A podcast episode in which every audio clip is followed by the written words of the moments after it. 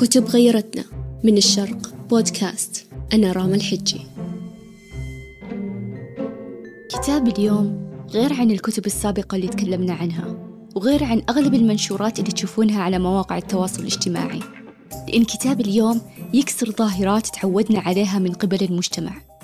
يشجعنا الكتاب في التخصص المتأخر بدلاً من المبكر وكسب معرفة الذات من خلال تجارب الحياة بدلاً من المهارات. كتاب اليوم هو Range. بقلم الكاتب ديفيد أبستين. ديفيد أبستين هو صحفي أمريكي ومؤلف. ومن أفضل مبيعاته هو كتاب Range. تلقى الكتاب مراجعة إيجابية في صحيفة نيويورك تايمز. ووضع الكتاب في القائمة المختصرة كواحد من ستة كتب لجائزة ماكنزي وفاينانشال تايمز لكتاب العام. يعتقد الكثير من الناس أن مفتاح النجاح هو التخصص في الوقت المبكر. ومن ثم يسعون إلى تحديد فرصة أو تخصص ومن ثم تركيز كل وقتهم وجهدهم على إتقان المهارات التي تساعد في ذاك التخصص. بالنسبة لهم فكرة تغيير الاهتمامات أو الهوايات أو الوظائف هي إضاعة للوقت والجهد.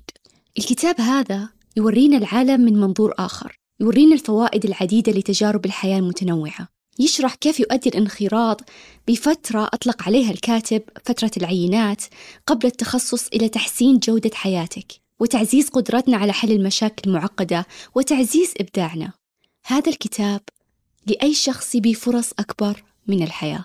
أسلوب الكتابة يركز بشكل أساسي على مشاركة مجموعة متنوعة من القصص والمقابلات والدراسات البحثية والحكايات ويلخص النقاط الرئيسية في نهاية كل مثال أو فصل. خلونا نتعمق شوي في هذا الكتاب ونتكلم عن أفكاره الرئيسية وليش أحدث ضجة. يمكن أكثر فكرة سردها الكاتب اللي لفتت انتباهي هي التخصص المبكر مبالغ فيه للغاية.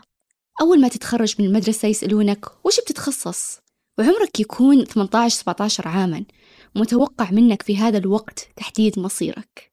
أنا من الأفراد اللي تخصصوا مبكرا لذلك شدت انتباهي هذه النقطة جدا. مع نمو الاقتصاد صار في حاجة متزايدة للعاملين بمهارات ومعرفة وخبرات مضبوطة بدقة. لسوء الحظ يفترض الكثير من الناس أن أفضل طريقة للمنافسة في هذه البيئة هي التخصص في أقرب وقت ممكن. وهذا التفكير يمكن مدعوم بقصص لفنانين عالميين اللي التزموا بمسار وظيفي في سن مبكر وحصلوا على مكافأة كبيرة. ومع ذلك فقط عندما نفكر في الآثار الكاملة لهذه الاستراتيجية ندرك الكثير من العيوب. كثير من الناس في عجلة لمعرفة وين راح يروحون في هذه الحياة.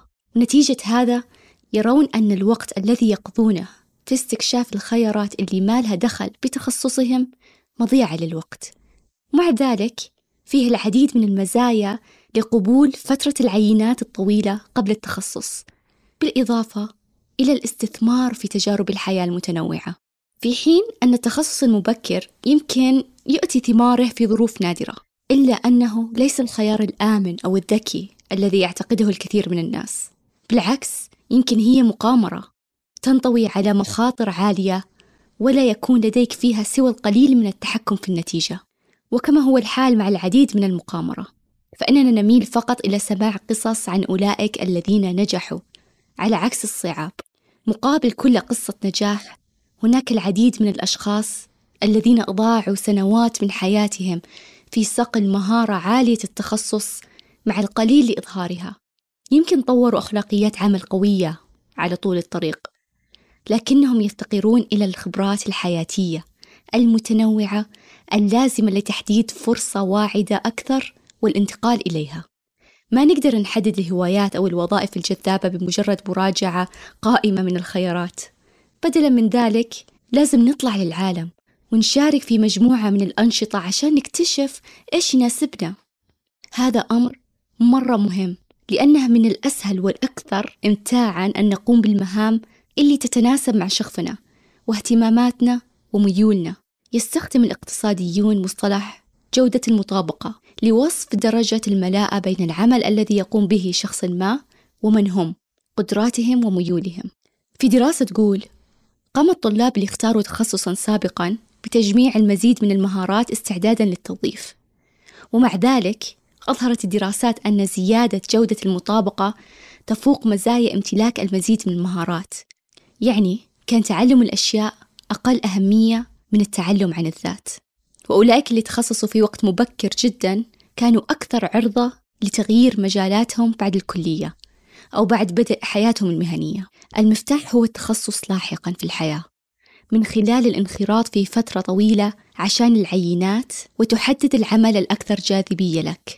بهذه الطريقة من المرجح أن تستثمر الوقت والطاقة والجهد المطلوبين للقيام بعمل جيد في هذا المجال. وشيء ثاني نتكلم عنه واللي وجدته جدا مثير للاهتمام هو نقل المعرفة عبر المجالات. يقول الكاتب واحدة من أكبر المشاكل شيوعا في التعليم هي عدم القدرة على نقل المعرفة من سياق إلى آخر. غالبا يكافح الأشخاص لأخذ الشيء تعلموه في سياق واحد ربما في فصل دراسي وتطبيقه في سياق آخر مثل العالم الحقيقي. نتيجة لذلك من الشائع أن يتقن الأشخاص مهارة في مجال واحد لكنهم يفشلون تماما في تقدير كيفية تطبيقها على مواقف أخرى. تصير مشكلة النقل أكبر لما تكون معرفتنا عالية بتخصص ما أو محدود بطريقة ما. وبالتالي تتمثل إحدى طرق مكافحة قضية النقل في الحصول على مجموعة أوسع من تجارب الحياة التي يمكن من خلالها تطوير نماذج عقلية للأنماط الشائعة. يؤدي هذا إلى توسيع قدرتنا على التفكير مما يساعدنا على استخدام المعرفة عبر سياقات غير ذات صلة. من الأمور الأخرى اللي يتكلم عنها الكاتب في هذا الكتاب هو اختراق أسقف المهارة. لا يوجد سوى الكثير الذي يمكن اكتسابه من خلال الحفر أو تطبيق نفس المهارات مرارا وتكرارا. ومع ذلك يمكن الخبرات المتنوعة أن تجعلنا نفكر بشكل مختلف من خلال تقديم منظور جديد لعملية متكررة. نتيجة لذلك يمكننا اختراق سقوف المهارات وتحسين قدرتنا بطرق غير متوقعة. مثلا يمكن يفكر لاعب هوكي اللي كمان يلعب بلياردو في طرق مبتكرة لتمرير القرص من ألواح النهاية. بدلا من ذلك قد يطور لاعب الهوكي اللي عنده خبرة في كرة القدم طرقا إبداعية للتحكم في القرص باستخدام زلاجاته. في كل الحالتين قد لا يكشف التركيز حصريا على التدريبات المتعلقة بالهوكي عن هذه الفرص غير متوقعة. ما لم يكشفها اللاعبون المحترفون من خلال عملية مماثلة ويصممونها على أنها تطورات حديثة في الرياضة. يمكن توسيع مهاراتنا العامة من خلال استعارة التقنيات والمفاهيم والاستراتيجيات من التخصصات الأخرى. وبالتالي إذا وصلت إلى سقف مهارة متصورة فمن المفيد غالبا خلط الأشياء عن طريق توسيع آفاقك. الأمر الآخر هو زيادة المرونة المهنية والقدرة على التكييف. ولت الأيام اللي يختار فيها الناس مهنة واحدة ويلتزمون فيها طوال حياتهم العملية. اليوم يتبادل الأشخاص الأدوار لأسباب مختلفة بما في ذلك التغيرات في الصناعة والتغيرات في اهتماماتهم أو حتى التحول في الفرص المتاحة وبالتالي من المفيد أن تكون مستعدا لهذا الاحتمال. واحدة من أهم فوائد أن تكون عندك خبرة واسعة هي المرونة التي توفرها من خلال تجنب الرغبة في التخصص في وقت مبكر. يصير عندك الفرصة لتجربة العديد من الأشياء في مجموعة متنوعة من المواقف. حتى عندما تتخصص بعدين في مهنة واعدة لا يزال عندك خيار تغيير الأمور إذا لزم الأمر. هذا مهم لأنه ما في طريقة للتنبؤ بالمهن اللي ستظل مناسبة لسنوات أو حتى عقود قادمة. من خلال التخصص في وقت متأخر فإنك قاعد تجمع المزيد من المعلومات التي ستؤسس عليها اختيارك المهني.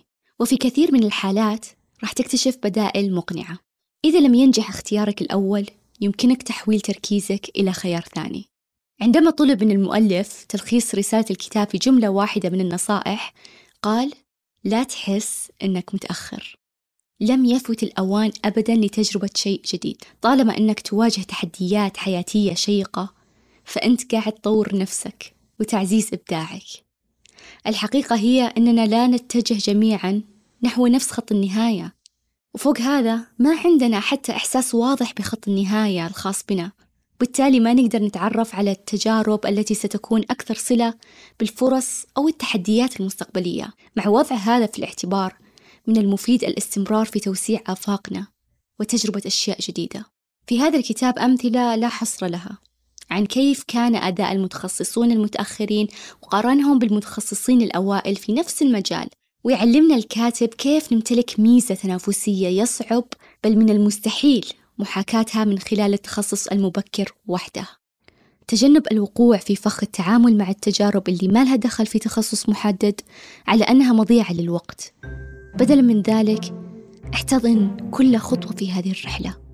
أنت ما تعرف أبدا أي فرصة أو حتى الخبرة اللي راح تلعب دورا حاسما في نجاحك في المستقبل. شكرا لاستماعكم.